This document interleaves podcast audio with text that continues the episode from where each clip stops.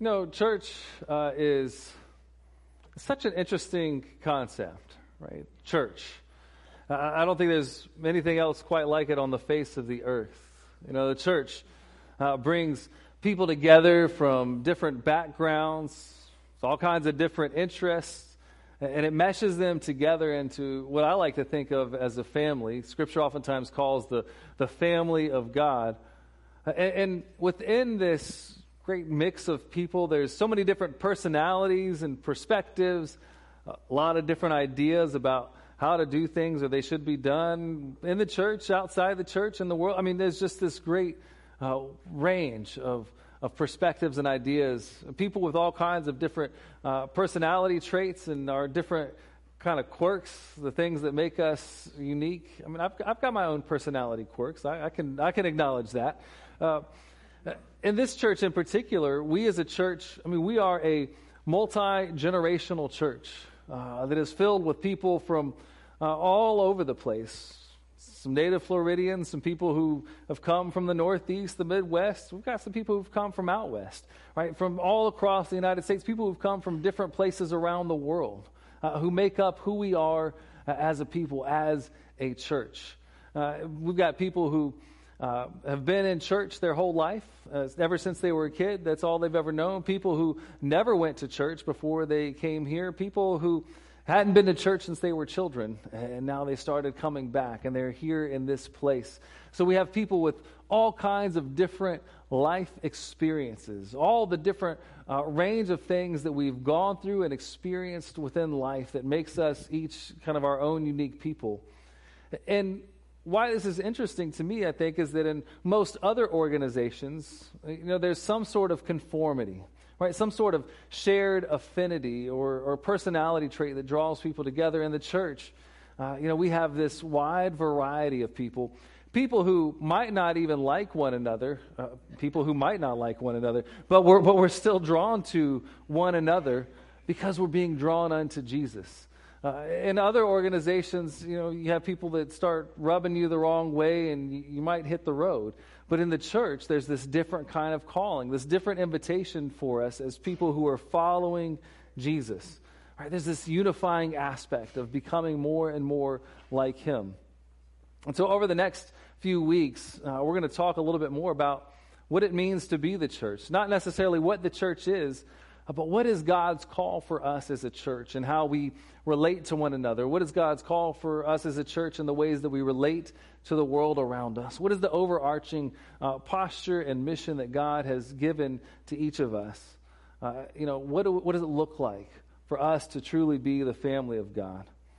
And one of the beautiful things within this uh, that I see in the nature and the makeup of the church and the ways that God calls us together is that is that the church is part of God's plan, I believe, to make us holy. Right? The, the church is a part of God's sanctifying process within us. And, and I think one of the ways that that takes place is because we have all these different personalities and perspectives. And we all kind of get together in the same place and uh, we, we rub each other the wrong way at times. There's, there's friction. There's all of these other things that are taking place. And, and what happens is that exposes some of the, the ongoing work that needs to be done within our own hearts and souls. It, it highlights perhaps some of the, the sin that exists within our hearts, and it invites us to take a step closer towards Jesus, uh, to be refined by Him, to continue to be made holy by His grace. Uh, in Proverbs chapter 27 17, it says that as iron sharpens iron, so one person sharpens another. It's kind of speaking of this work that's done within us as we gather together as the church, that there's this process of iron sharpening iron. And a lot of times, and when I hear this or I think about it, it's like, oh, you know, this is this is nice. This iron sharpening iron is it's just this gentle process through which you know we're kind of slowly made more and more uh, like Christ, through which we're slowly being sharpened. But I think the reality is different. Right? I mean, we've got two uh, hard metals, well, iron and iron, you've got one hard metal, but, but two pieces of it being rubbed against one another. I mean, that's not gentle. There's, there's friction that's there. There's, there's, there's a lot of uh, not uh, easy things that are taking place. Every blacksmith video, including you know, this little short clip that's on the screen now, it shows this iron sharpening iron process is, is metal that's being heated up, uh, metal that's being pounded and bent and shaped. And, and I think this is probably more, more apropos for what our relationship as the church is like with one another in this iron sharpening iron sort of process. I mean, there are times whenever you are rubbing up against somebody who might have a different personality or perspective than you, and it creates that kind of friction within. You start to feel a little bit heated up inside. And it's, it's some of these things within us that are, that are rising to the top where it's like, oh, I, I still need Jesus to do a refining work within my heart and within my soul. Uh, right? We bump into people, it exposes our flaws. Our, our, sins rise to the surface, and then we have to learn how to deal with it. It's part of God's process of making us holy. If you haven't experienced it yet, there are going to be people in the church that rub you the wrong way. It's, it's going to happen because we're all so different and unique. Uh, there's going to be people in the church that you might not like, and people who might not like you that you would never have any association with if it wasn't for the seeking to follow after Jesus and being able to do that together. That's a part of how God is, is bringing us to one another so that we can be that iron that sharpens iron. And, how we respond in these situations where, where this person is rubbing us the wrong way, uh, where we're bumping up against people and we feel that friction within, how we respond, how we learn to respond is an important part of how we are being shaped into the image of Christ. It's a part of that holiness process. And so, one of the first things that I think is important for us as we're learning how iron sharpens iron, how we, uh, as followers of Jesus, are being shaped into the image of Christ, is to think about the ways that we speak to one another and the ways that we speak about one another. In Proverbs uh, chapter 18, verse 21, it says, that death and life are in the power of the tongue, and those who love it will eat its fruits. What it's saying is that with the way that we speak to one another, the words that I say, the way that I say them, the tone that I use, with the way that I speak about other people, the things that I say about them, the way that I share information about them, that I have the ability, that you have the ability, we have the ability to speak life or to speak death with the way that we speak when somebody rubs us the wrong way, when, with the way that we speak when somebody's personality quirks rub up against our own personality quirks, that we have the potential in those situations to bring death or to bring life, not only into their lives, but into our own as well. Uh, the things that we say, the way that we say them, it not only affects the people around us, it, it has an impact on our own souls, our own lives as well. You know, growing up, I always used to hear, uh, and I'm sure that you probably did as well. That, that great saying, right? Sticks and stones may break my bones. Right? Sticks and stones might break my bones, but words will never hurt me. But if you've lived long enough, you know that it's just not true. A, a, a broken bone can heal a lot faster than a wounded soul. And if we're honest, a lot of us are walking around with various wounds on our souls from the ways that people have spoken to us, from the things that people have said about us. And it's a lot of times in this woundedness uh, that we speak and say and act and do in ways that become hurtful towards others. We, we continue to perpetuate the same sin that's been done against us, against others. And so oftentimes we have this opportunity to speak life into others, but instead we speak death. And in large part, it's because of the things that we've experienced within our own lives, the, the ways that we've felt that within our own lives. Eh, when we think about the ways that we speak, the ways that we're called to speak as followers of Jesus, as the church, the Bible actually has a lot of things to say about it. It has a lot of things that we can read and see where uh, it's being described to us in, in stories, the way that our words can bring life and death. We also see a lot of prescriptive writing, you know, instructions for us to follow. Don't do this, do this. Uh, one of the great places we find some of these prescriptions is in Proverbs. It's a, a great book of wisdom. And this passage in particular uh, talks about the ways that we speak to one another. In Proverbs 26, verse 17 through 28, uh, it talks about the ways that that we use our words and the kind of uh, ways that they can bring life and death. And so, beginning here in verse 17, and I'm going to be reading from the New Life Translation, it begins by saying, Interfering in someone else's argument is as foolish as yanking a dog's ear.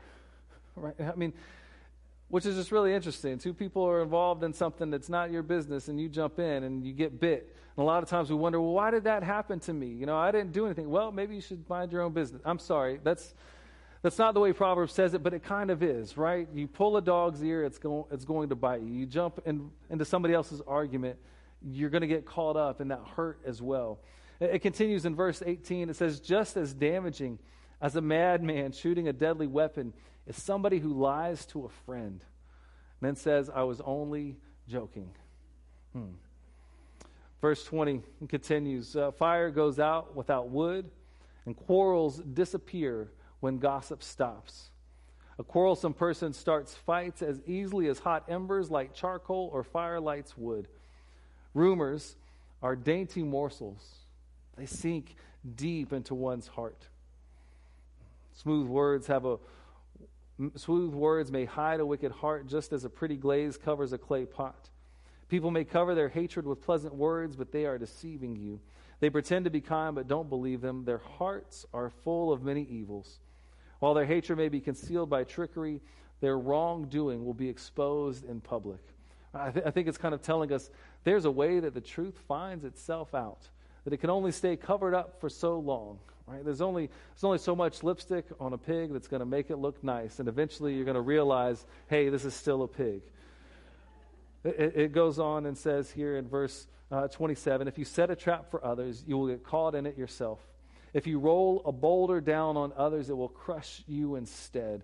We think, you know, well, it doesn't affect us, even the words that we use when we're talking about others, uh, the way that we're involved in speaking to others. I'm saying that it's going to have a damaging impact on our lives as well, that it affects our own souls. And then verse 28 a lying tongue hates its victims, and flattering words cause ruin. I mean, there's, there's a lot of wisdom, a lot of insight into the ways that our speaking can bring about death, not only into the lives of others, but into our own lives as well. This, this proverb, this set of proverbs, cautions us about the deadly harm that comes through, through lying, through our dishonesty, uh, comes through our, our, our gossip, the way that we talk about other people, that comes through our manipulation. Right in verse 18, it compares lies, uh, our, our not being truthful, even our, our practical jokes that happen and occur at somebody else's expense, as damaging as a shooting weapon is.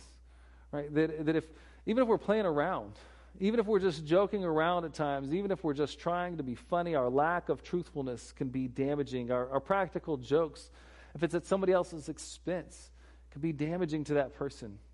I mean, the context in, in these verses suggests that, that the person is, is just trying to be funny. Right? Well, I'm only joking, right? It's, it's no big deal. But when those attempts at being funny create a situation where somebody else is the butt of the joke, it becomes hurtful to them. And it becomes hurtful to our own witness as well. As followers of Jesus, it's important for us to speak the truth with love, to be a people who are known by our honesty and our integrity, to speak so that so that people could trust us when we say something, that our witness is one that, that promotes trust. You know, I hear many people who long for the days whenever, you know, we didn't have 20 page contracts that you have to initial 100 times and, and hand over a sample of your blood just so that you can check out a book from the library, right? I mean, a, a way in which we could make deals with just a simple handshake. I mean, I can, I can hear, I remember when we just needed a, a, a simple handshake to sign a deal, when, when a person's word was their word. And we sometimes wonder, well, what happened to that kind of society? What happened to that world? Well, people were dishonest. People would lie, and when they would get caught, I imagine people probably would say, "Oh, you know, well, I, I was just joking," or "Oh, I, I, didn't mean that," or "Oh, you know, I'm just messing around. I'll, I'll, I'll get to it. I'll take care of it." And then they never did, and they never did, and the lie just continued to grow. But there was promises that were broken, uh, there was dishonesty that occurred, and so trust was lost. I mean, we have a general uh, breakdown of trust within our society. We, we don't trust people to do what they say they're going to do, and so we have all of this legal jargon that goes in. Lots of people that are getting paid off of our distrust for one another. if we want that kind of handshake society. And it has to start with us as followers of Jesus, as people who take God's word seriously. Uh, that we have to begin by being people who are trustworthy ourselves. Right? If we are representatives of Jesus, who is the way and the truth and the life, we are representing the truth through the ways that we speak to and about one another. We have to be a people who are honest. Even if telling the truth is going to cost us, it means that we have to be honest about it. The proverb then moves uh, from uh, our conversations about being honest in our speech to talking about the way that we speak to one another. Did you, did you hear what happened to Sister So and so? I just love how, how ears perk up. All you got to say is, Did you hear what happened? And wait, what? What is it? Everybody's ready. Everybody's listening now. Uh, there's something within us, right, that, that we want to hear, that we want to know. Uh, when there's something that's going around, oh, what was that? What, what is it? Who did what? What did she? I can't believe she said that. I can't believe he did that. But the reality is, if you're talking about somebody else, to somebody else, right, that's, that's damaging, not only to the person who's being talked about, but it's damaging to the person who's speaking and the person who's listening. If it's, if it's not something that's uplifting, if it's not somebody that's, if it's not something that's casting that person in a higher light, it's gossip. And this proverb compares gossip to wood that's going on a fire. And we're just throwing more and more wood on this fire until it burns out of control and we see the damage that it does. I, I think that we all kind of have this you know, desire to want to know what's going on. We, we have this desire to be in the know. Uh, we, we have a desire to be able to make other people think that we know something that's going on. And so we, we like to hear stuff and we like to be able to pass it along because in some ways, in some ways, it, it, it puffs us up. It, it, creates this energy within us that, that, that makes us feel as though we, we've got some kind of importance now because we know something. There, there's a fire for sure that's going on, but it burns out of control within us. You know, I had a pastor friend. It makes me think. I had a pastor friend. He said that we were we're all just still in middle school, really. We just have bigger bodies, right? Adults are just like middle schoolers. We just have bigger bodies uh, than what they do, and, and, bodies that probably don't uh, bend the way that theirs do still. But, but what he meant was that we are all still trying to figure out who we are in relation to other people. Uh, we're, we're also trying to figure out, you know, our, our identity, our purpose, our worth. And, and, the reality is, is that oftentimes when we are looking at the world and others in this light, if, if that person is a little bit lower than me, then I'm a little bit higher. Right? If that other person, if I can push them down, then it pushes and boosts me up. The thing that pushes us to want to hear those, those dainty morsels that sink down deep within our hearts, or that, it causes us to want to push or, or to sell, to share those dainty morsels with others, it's really a lot of times our own insecurity our own being insecure with who we are, our own lack of an identity that's found in who Jesus says that we are. So I got to figure it out based on the people around me. I have to figure out who I am based on what others around me are doing or saying.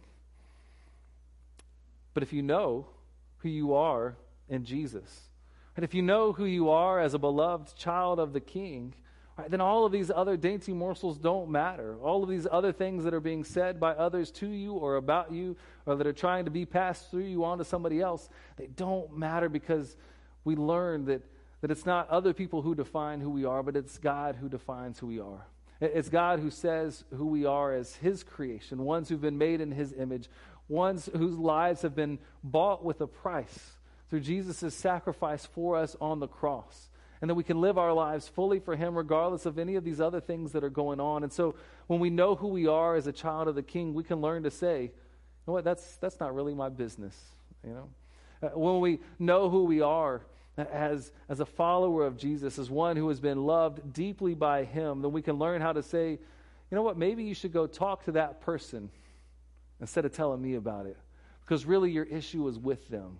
And that's what Jesus calls us to do, anyways, is to go and talk to them. When we know who we are as a child of the King, we can be people who put out fires rather than spreading them on by sharing them with others. You know, the quickest way to, the quickest way to stop a rumor is to not spread it. Right? In the game of telephone, if you remember playing telephone whenever you were a kid, if somebody just walked out of the line, the, the game was basically over. It, it stopped, it ended there. You know, to be able to tell somebody, you know what, this is, this is not what we're supposed to be doing. This is not who God calls us to be. As a church, if we get called up in who said what or who did what or, or what this person did to the other person, what it's really saying is that we've lost our mission and our focus. We have lost who we are supposed to be as followers of Jesus. It means that we probably have a little bit too much time on our hands.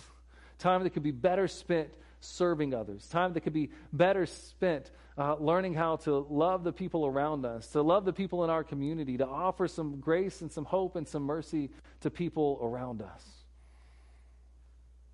If we're going around starting fires instead of putting them out, it means that we're missing what God is calling us to do. So, as the church, as the family of God, uh, we're called, we're invited to, to think about the ways that we speak to and about one another, uh, to, to recognize the damage that's done in, in the lives of other people, the damage that's done within our own hearts and lives and our own souls as well sometimes one of the, the best things that we can practice is the thing that we learned when we were little kids. You know, one of those other things that mothers would say if you don't have anything nice to say, right, man. You know, all is, what's that? What's that meme? Did you say everything I needed to know I learned in kindergarten? right. I, I think there's a lot of truth to that at times because if we don't have anything that's going to be uplifting, if it's not encouraging, uh, then just let's keep it to ourselves. The last part of the Proverbs talks about the ways that our, our dishonesty, talks about the ways that our Uh, are not speaking well of others, are, are spreading rumors and gossip about one another, has a way of rolling back on us. You know, the person who might think that your joke is funny and they might laugh alongside of you, the person who can't wait to hear the next piece of gossip that you're going to share is also the person that's going to think twice before they tell something important to you. They're going to think twice before they decide how close they're going to let you be within their lives because they've seen your character in action. They've seen your character on display. And so they might laugh at your joke, they might listen, but they're not going to share anything with you because they know that's going to get passed on to the next person.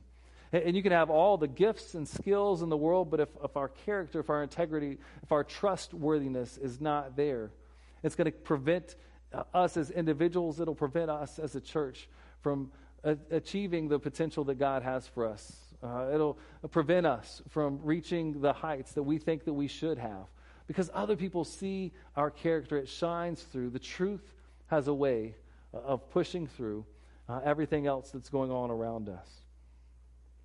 In Scripture, it gives us these proverbs about the ways that our speech leads to death, but it also instructs us on the ways that we should speak to one another, how we should speak about one another. And so I'm going to invite you to turn in your Bibles with me to Hebrews chapter 10. Uh, we're going to look at verse 24 and 25. And the author of Hebrews here, he's, he's writing to a congregation, and he's writing to encourage them on how they can encourage one another. And so he says this in verse 24 Let us consider how to provoke one another to love and good deeds. Let's think about it. You know, out of the love that I have for my brother and sister in Christ, because I recognize that person as somebody who's been created in God's image, because I recognize that person as somebody who's seeking to follow Jesus, because I, I recognize that this person is a child of the King, let me think about the ways that, that I can encourage them to pursue Christ. Let's think about the ways that we can, that we can provoke, that we could share, that we could compel one another to move more and more towards Jesus. And then in verse 25, not, not neglecting to meet together, as is the habit of some, but encouraging one another, all the more as you see the day approaching. Right? He's inviting us to think about our connections and our relationships with one another as brothers and sisters in Christ, uh, to think about these connections and relationships as being mutually encouraging, mutually beneficial relationships for us that we are to think about, that we are to consider, that we are to meditate, that we are to pray about ways that we can build each other up, ways that we can encourage one another in Christ likeness, ways that we can use our words to speak life instead of death. It's an invitation that out of our, our deep love for one another, out of the abundance of care that we have, to offer encouragement to the people who are sitting next to me, to the people who are sitting around me. And really, a lot of times, in order to be able to offer that word of encouragement to people, we have to take the time to get to know them. That's why it says, don't neglect meeting together. Don't forget, you need to spend time with one another if you're truly going to know the ways that you can encourage one another. You're going to need to spend time with each other to know what's going on in each other's lives if you're really going to be able to share love in a way that, that lifts and builds people up. So he says, you know, meet together so that in your meetings together, trust can be built. Meet together so that over time you develop that kind of relationship and connection and trust so that persons can share what's really going on in their lives without the fear of 10 other people hearing and finding out about it. Meet together so you can learn how to put out fires rather than starting them. Meet together so you can learn how God is calling you to serve one another, how God is calling you to wash one another's feet, how God is calling you and inviting you to let other people know that they are loved, to remind them of who they are in Jesus Christ and who he says they are, to meet together so you can encourage one another to make good and healthy decisions, to meet together so that you have that potential and opportunity to follow up with one another, to see how people are doing, to have this connection of care and love and encouragement. This is who we're called to be as the church. Right? This is one of the ways that we are called to speak life into a world of death by meeting together, developing connections and relationships that are based on trust, and offering encouragement to one another by, by loving people as Jesus did. And now, if you're like me, and you're still kind of struggling with this ongoing battle within of, of how I speak life uh, when my native tongue is probably to speak death. Right? I mean, it, if you're like me, you grew up and the thing to do was to rag on other people, right? I mean, that's, that's what we would do uh, as, as amongst my friends. That's one of those things that just kind of carries on over time. Uh, if you're like me, you probably uh, grew up and have experienced throughout time this, this need to be in the know of what's going on and to feel like you're a part of something. And so you, you pass it along so you can get that next morsel from somebody else. If you're like me, you probably learned that you know you got to do whatever you got to do so that you can get ahead, even if the long-term effects might not be known yet. So if you're trying to live as Christ calls us to live, if you're trying to learn how to put these ways from the past behind, to stop speaking death and instead to be able to speak life, Jesus offers a little bit of wisdom for us. And in Matthew chapter 12 verse 34, Jesus says, that it's out of the abundance of the heart that the mouth speaks. Right? When we find ourselves speaking death, it means we need to check what's going on in our hearts. What, what's taking place within me? What, what, do I need to pause and stop and check on so that I can that I can figure out how God can do a healing work in my soul so that I stop this? Right? Because if I'm filled up with Jesus, if I'm filled up with His grace, if I'm filled up with His love, if I've built my life and my identity, my understanding based on what God has done for me in Jesus Christ, then I'm going to learn how to speak words of life. It's going to be a natural byproduct to have that. Right? Out of the abundance of the heart, the mouth speaks. Whatever you've stored up inside is going to be the thing that comes out. Whatever you've made the central thing of importance within your life is going to affect the way that you speak. If you're building your life on Jesus, it's Jesus that comes out. If you're finding your identity in Jesus, your purpose, your worth, your mission, and giving Him honor and glory, then Jesus is going to be the thing that comes out of your mouth when you speak. And having a change of heart and character comes from letting the Word of God dwell within you richly. Uh, to let the Word of God move from uh, not just something that you hear and it's there in your head, but to let it move down into your heart and into your soul to do that work within you, and then from your heart and your soul to move out of your mouth and into the world around us. It involves this daily being reminded of how God's amazing grace has saved a wretch like me. And so when I see all of these wretches around me, I can be like, you know what? God did something for me. And I know that God cares and can do something for them as well. So I'm going to offer them grace. I'm going to speak life instead uh, of speaking death. Right? It, it affects the way that I think and speak when I, when I recognize that even when I was an enemy of God, that Christ died for me. And that because of what Christ has done for me, that, that I have new life and I can speak words that offer new life to others. And so I'm going to invite you to do a few things this week. The first is to take time to let Jesus into your heart. And I don't necessarily mean like to, to let him in, like you're praying a sinner's prayer for the first time in your life, though if you need to do that, that'd be a great thing to do, to take that step of putting trust and faith in him. But, but to really let it be something that, this relationship, this connection with him, to be something that sinks down deep within our hearts and within our souls. Right? That when you read his word, to not just read the words, and to think about it, but, but to take notes, to meditate on it, to pray about it, to ask Him to do that work within you, to ask Jesus to do that, that healing work, to ask Jesus to forgive you whenever you've said the wrong thing or done the wrong thing, to ask Jesus to forgive that person who has said or done the wrong thing towards you. There's a lot of healing that comes whenever we begin to pray for the people who have created hurt in our lives. When we begin to lift them up before Jesus, when we forgive them, we experience that grace and forgiveness within our own lives. And so I'd invite you and encourage you to, to take that time to spend with Jesus. Uh, the next thing I would invite you to do is to make a plan to encourage somebody this week. Right? One of the best ways that we uh, can uh, speak words of life is to create a habit where that becomes the thing that we do. Uh, C.S. Lewis, in his, in his writing, a uh, book of Mere Christianity, he talks about how you love somebody that you don't really love. Uh, he, he, says, you know, we have this call uh, from Jesus to love our neighbors as ourselves. Well, what if I don't actually, what if I don't like them? What if I don't actually love them? And so he says the first thing to do is to not worry about what you think or feel about them, but to begin acting in a way that's loving towards them.